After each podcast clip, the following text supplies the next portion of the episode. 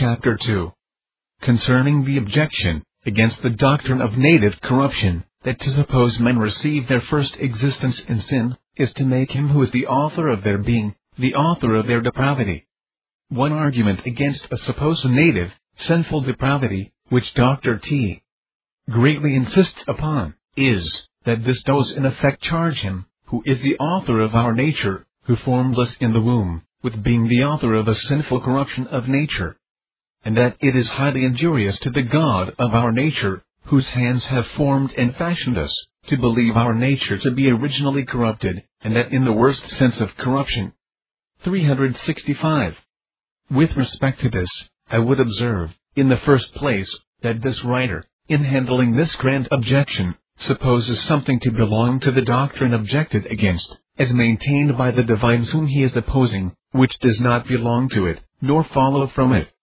As particularly, he supposes the doctrine of original sin to imply, that nature must be corrupted by some positive influence. Something, by some means or other, infused into the human nature. Some quality or other, not from the choice of our minds, but like a taint, tincture, or infection, altering the natural constitution, faculties, and dispositions of our souls. 366 That sin and evil dispositions are implanted in the fetus in the womb. 367 Whereas truly our doctrine neither implies nor infers any such thing. In order to account for a sinful corruption of nature, yea, a total native depravity of the heart of man, there is not the least need of supposing any evil quality, infused, implanted, or wrought into the nature of man, by any positive cause, or influence whatsoever, either from God, or the creature. Or of supposing, that man is conceived and born with a fountain of evil in his heart, such as is anything properly positive. I think, a little attention to the nature of things will be sufficient to satisfy any impartial considerate inquirer, that the absence of positive good principles, and so the withholding of a special divine influence to impart and maintain those good principles, leaving the common natural principles of self-love, natural appetite, etc., to themselves, without the government of superior divine principles, will certainly be followed with the corruption. Yea, the total corruption of the heart, without occasion for any positive influence at all and that it was thus in fact that corruption of nature came on Adam, immediately on his fall, and comes on all his posterity, as sinning in him, and falling with him. 368.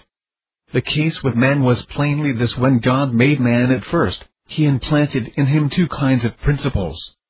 There was an inferior kind, which may be called natural, being the principles of mere human nature.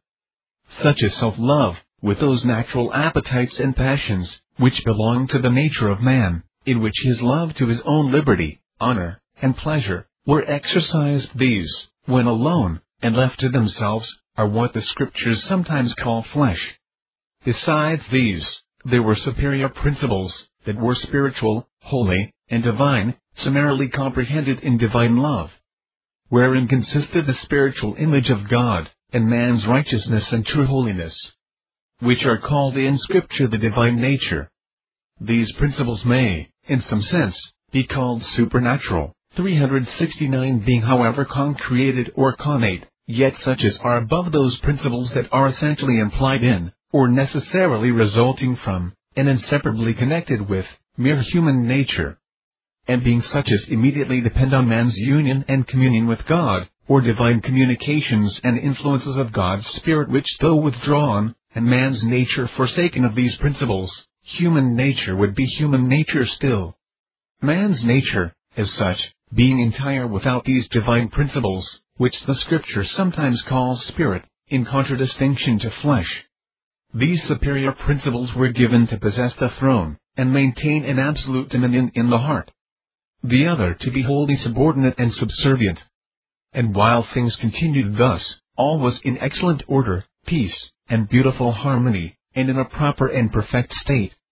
These divine principles thus reigning, were the dignity, life, happiness, and glory of man's nature.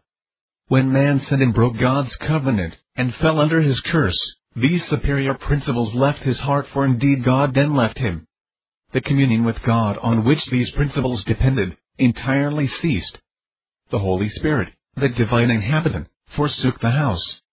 Because it would have been utterly improper in itself, and inconsistent with the constitution God had established, that he should still maintain communion with man, and continue by his friendly, gracious, vital influences, to dwell with him and in him, after he was become a rebel, and had incurred God's wrath and curse. Therefore immediately the superior divine principles wholly ceased. So light ceases in a room when the candle is withdrawn. And thus man was left in a state of darkness, woeful corruption, and ruin.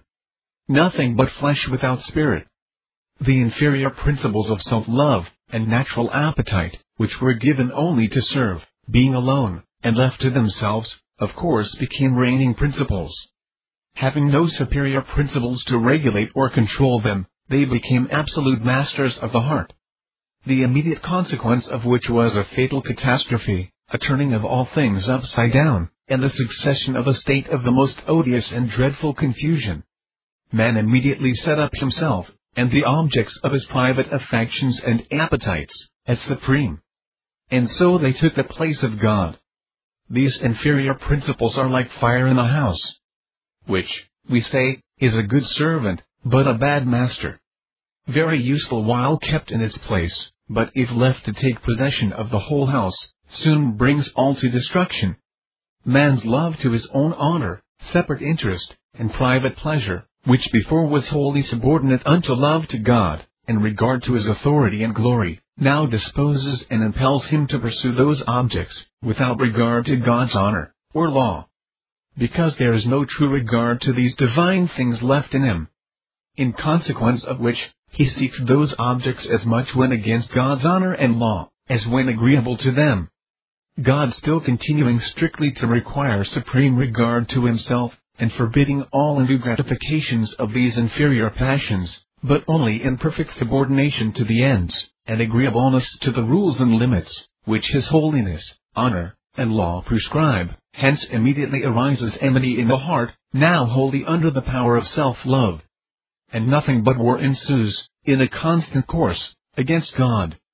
As, when a subject has once renounced his lawful sovereign, and set up a pretender in his stead, a state of enmity and war against his rightful king necessarily ensues.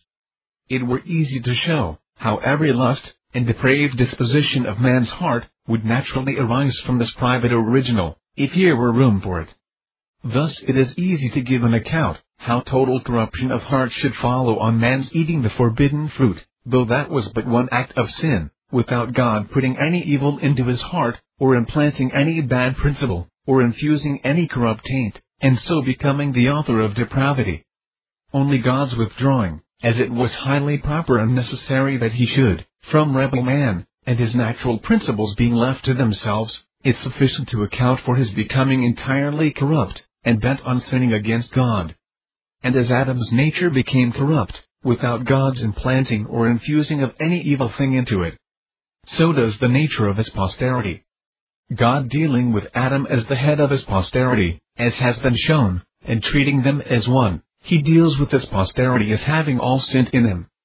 And therefore, as God withdrew spiritual communion, and his vital gracious influence, from the common head, so he withholds the same from all the members, as they come into existence.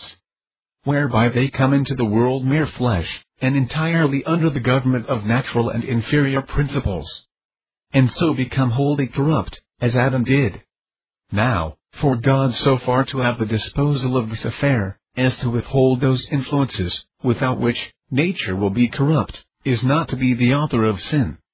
But, concerning this, I must refer the reader to what I have said of it in my discourse on the freedom of the will 370 though, besides what I have there said, I may here observe, that if for God so far to order and dispose the being of sin, as to permit it, by withholding the gracious influences necessary to prevent it, is for him to be the author of sin, then some things which Dr. T himself lays down, will equally be attended with this very consequence. For, from time to time he speaks of God giving men up to the vilest lusts and affections, by permitting, or leaving them. 371 Now, if the continuance of sin, and its increase in prevalence, may be in consequence of God's disposal, in withholding needful grace, without God being the author of the continuance and prevalence of sin. Then, by parity of reason, may the being of sin, in the race of Adam, be in consequence of God's disposal, by his withholding that grace which is needful to prevent it, without his being the author of sin. If here it should be said, that God is not the author of sin, in giving up to sin those who have already made themselves sinful, because when men have once made themselves sinful, their continuing so, and sin prevailing in them, and becoming more and more habitual, will follow in a course of nature I answer, let that be remembered which this writer so greatly urges, in opposition to them who suppose original corruption comes in the course of nature, namely, that the course of nature is nothing without God. He utterly rejects the notion of the course of nature's being a proper active cause, which will work, and go on by itself, without God, if he lets or permits it. 372 But affirms, that the course of nature, separate from the agency of God, is no cause or nothing. And that the course of nature should continue itself, or go on to operate by itself, any more than it first produced itself, is absolutely impossible. These strong expressions are his.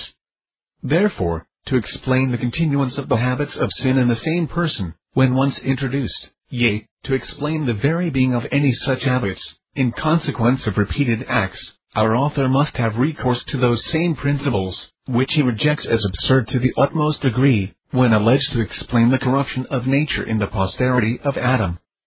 4. That habits, either good or bad, should continue, after being once established, or that habits should be settled and have existence in consequence of repeated acts, can be owing only to a course of nature, and those laws of nature which God has established.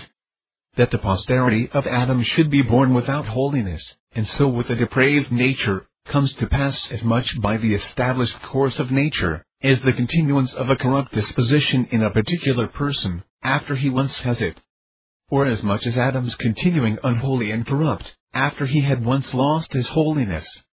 For Adam's posterity are from him, and as it were in him, and belonging to him, according to an established course of nature, as much as the branches of a tree are, according to a course of nature, from the tree, in the tree, and belonging to the tree.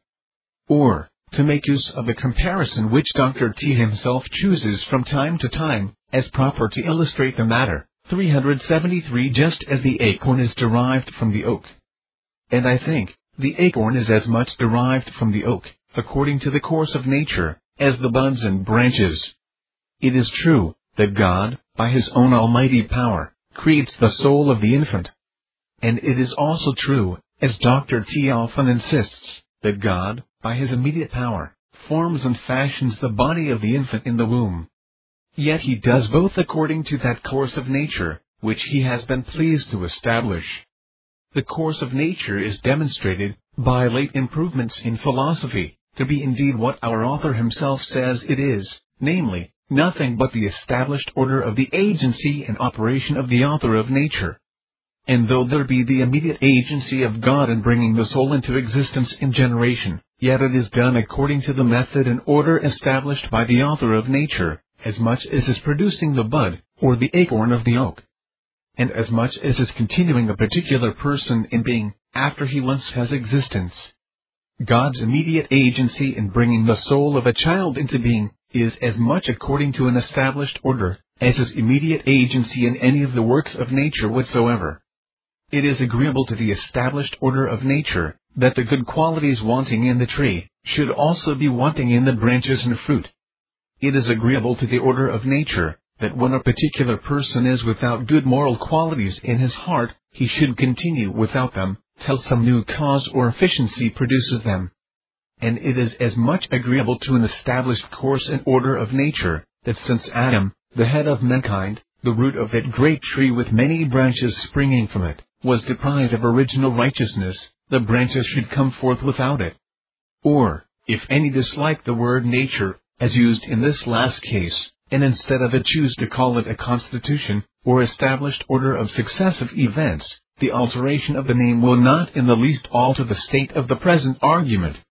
Where the name, nature, is allowed without dispute, no more is meant than an established method and order of events, settled and limited by divine wisdom.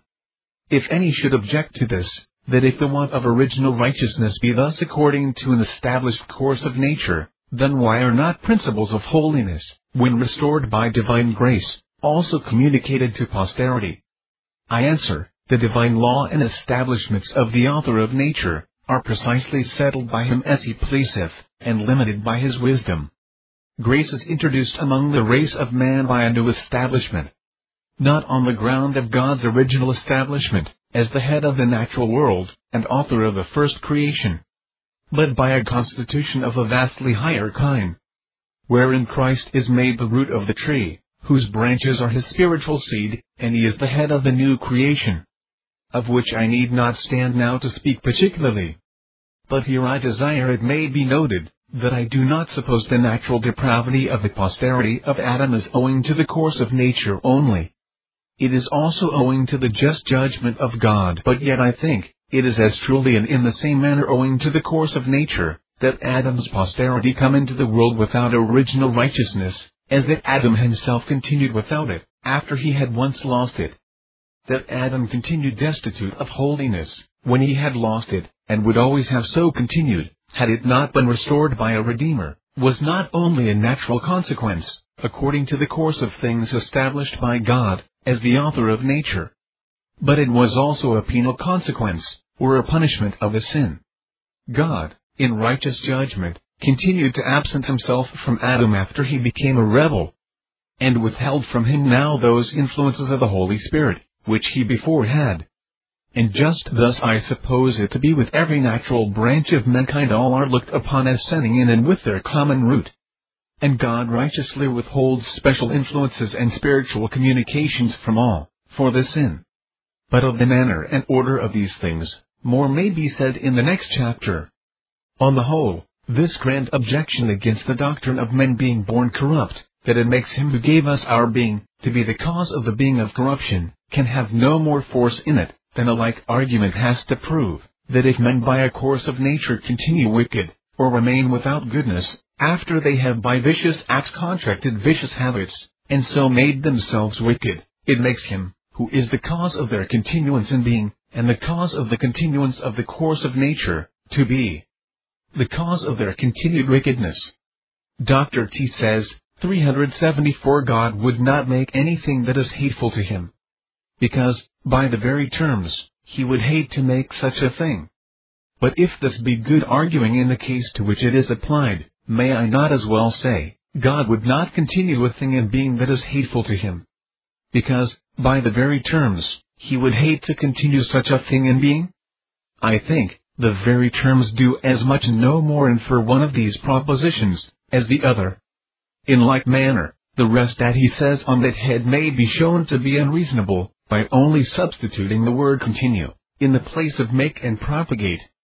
I may fairly imitate his way of reasoning thus to say, God continues us according to his own original decree, or law of continuation, which obliges him to continue us in a manner he abhors, is really to make bad worse for it is supposing him to be defective in wisdom, or by his own decree or law to lay such a constraint upon his own actions, that he cannot do what he would, but is continually doing what he would not, what he hates to do, and what he condemns in us. Namely, continuing us sinful when he condemns us for continuing ourselves sinful. If the reasoning be weak in the one case, it is no less so in the other. If any shall still insist, that there is a difference between God so disposing things, as that depravity of heart shall be continued, according to the settled course of nature, in the same person, who has by his own fault introduced it, and is so disposing as that men, according to a course of nature, should be born with depravity, in consequence of Adam's introducing of sin, by his act which we had no concern in, and cannot be justly charged with on this I would observe, that it is quite going off the objection, which we have been upon, from God's agency, and flying to another. It is then no longer insisted on, that simply for him, from whose agency the course of nature and our existence derive, so to dispose things as that we should have existence in a corrupt state, is for him to be the author of sin but the plea now advanced is, that it is not proper and just for such an agent so to dispose, in this case, and only in consequence of Adam's sin. It not being just to charge Adam's sin to his posterity. And this matter shall be particularly considered, in answer to the next objection, to which I now proceed. Still Waters Revival Books is now located at PuritanDownloads.com. It's your worldwide online Reformation home for the very best in free and discounted classic and contemporary, Puritan and Reformed books, MP3s, and videos. For much more information on the Puritans and Reformers, including the best free and discounted classic and contemporary books, MP3s, digital downloads, and videos, please visit Still Waters Revival Books at PuritanDownloads.com. Still Waters Revival Books also publishes the Puritan Hard Drive, the most powerful and practical Christian study tool ever produced. All thanks and glory be to the mercy, grace, and love of the Lord Jesus Christ for this remarkable and wonderful new Christian study tool. The Puritan hard drive contains over 12,500 of the best Reformation books, MP3s, and videos ever gathered onto one portable Christian study tool. An extraordinary collection of Puritan, Protestant, Calvinistic, Presbyterian, Covenanter, and Reformed Baptist resources it's fully upgradable and it's small enough to fit in your pocket. The Puritan hard drive combines an embedded database containing many millions of records with the most amazing and extraordinary custom Christian search and research software ever created. The Puritan hard drive has been produced to assist you in the fascinating and exhilarating spiritual, intellectual, familial, ecclesiastical, and societal adventure that is living the Christian life. It has been specifically designed so that you might more faithfully know, serve, and love the Lord Jesus Christ, as well as to help you to do all you can to bring glory to His great name. If you want to love God with all your heart, soul, strength, and mind, then the Puritan hard drive is for you. Visit PuritanDownloads.com today for much more information on the Puritan hard drive and to take advantage of all the free and discounted Reformation and Puritan books, MP3s and videos that we offer at Still Waters Revival Books.